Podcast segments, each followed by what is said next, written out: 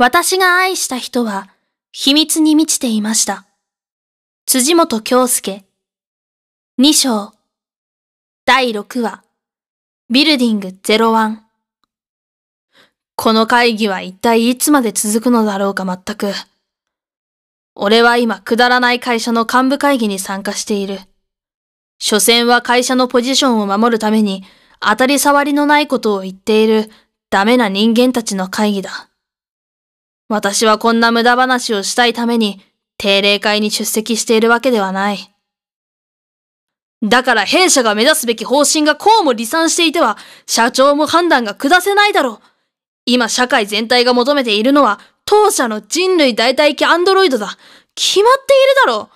ここは悩むところではない。もっと会議のスピードを追求しろ。今、低能な頭に血が昇っているのは、この会社のトップ3である西本浩二。彼はこの中でもかなりの権力を持っている。だがこの男を飼っている人物がいる。通称黒幕と呼ばれている会社外部の集団だ。俺の今の生きがいはその黒幕を突き止めること。残念ながら黒幕の実態はまだ見つかっていない。あなたはいつもそうだ。会社が今大きな決断を求められているとき、混乱を巻き起こすだけではないですか。今この会社が持っている社会的責任は昔の創業期よりもはるかに重いんですよ。もっと頭を使ってください。そして西本に今歯向かっている男が若手の元原俊介。元原は反西本派の上層部から入れ知恵された猿だ。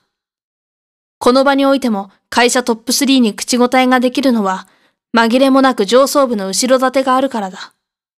私に逆らうとは君も随分偉くなったな。では、君の意見を聞こうではないか、元原くん。西本は怒りを表情に反映させることが得意なゴミだ。口調がいくら冷静になろうとも、誰もが見てわかる、怒っている人だ。元原は若さに身を任せて机を叩き、会議室で一人立ち上がった。いいでしょう。西本さんにもわかるように丁寧に説明してあげましょう。そう、西本さんの言う通り、この会社は世界を便利にするもの、アンドロイドを作っている会社です。私たちの役目は社会にアンドロイドを供給することです。ですが国の政策だろうと今回の話を鵜呑みにしたら、社会から反発を受けるのは自明ではないでしょうか。反西本派の連中がここぞとばかりにヤジを飛ばす。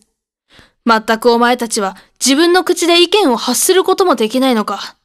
この会議がくだらないのも自明だ。君は国からの命令に背くつもりなのか？この国が過去どれだけアンドロイド産業というもので経済を回してきたのか知らないのか？国を挙げての一大プロジェクトであるこの政策に私たちに不利益などあるわけがないだろう。いいえありますとも、人々の生活に過度に密着することを目指しているこの政策は人間が持つ本来の価値観を歪める可能性が高すぎます。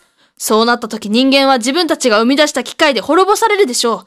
ですから今まで通り仕事現場での使用に留めるべきです。君は分かっていないな。この制作プロジェクトを成功させれば、人類代替機アンドロイドが浸透した社会機構をパッケージとして世界へと売り出せるんだぞ。その時アンドロイド産業にもたらされる莫大な利益を見逃すつもりかこの会議はアホな人間しかいない。この会社が創業された時、アンドロイドは利益を生み出すことだけを考えて作られたわけではない。だがこの連中にいくら言ったって無駄だろう。もうこんな会議をしても無駄だ。見るに耐えない。もういい西本元原。今日の会議は終わりだ。他の幹部も全員通常業務に戻れ。上口社長。俺はこの会社の創業者、江口元弘だ。今日はここまで。原作、辻本京介。声、4単でお送りしました。なお原作は小説投稿サイト格読むで全話公開中です。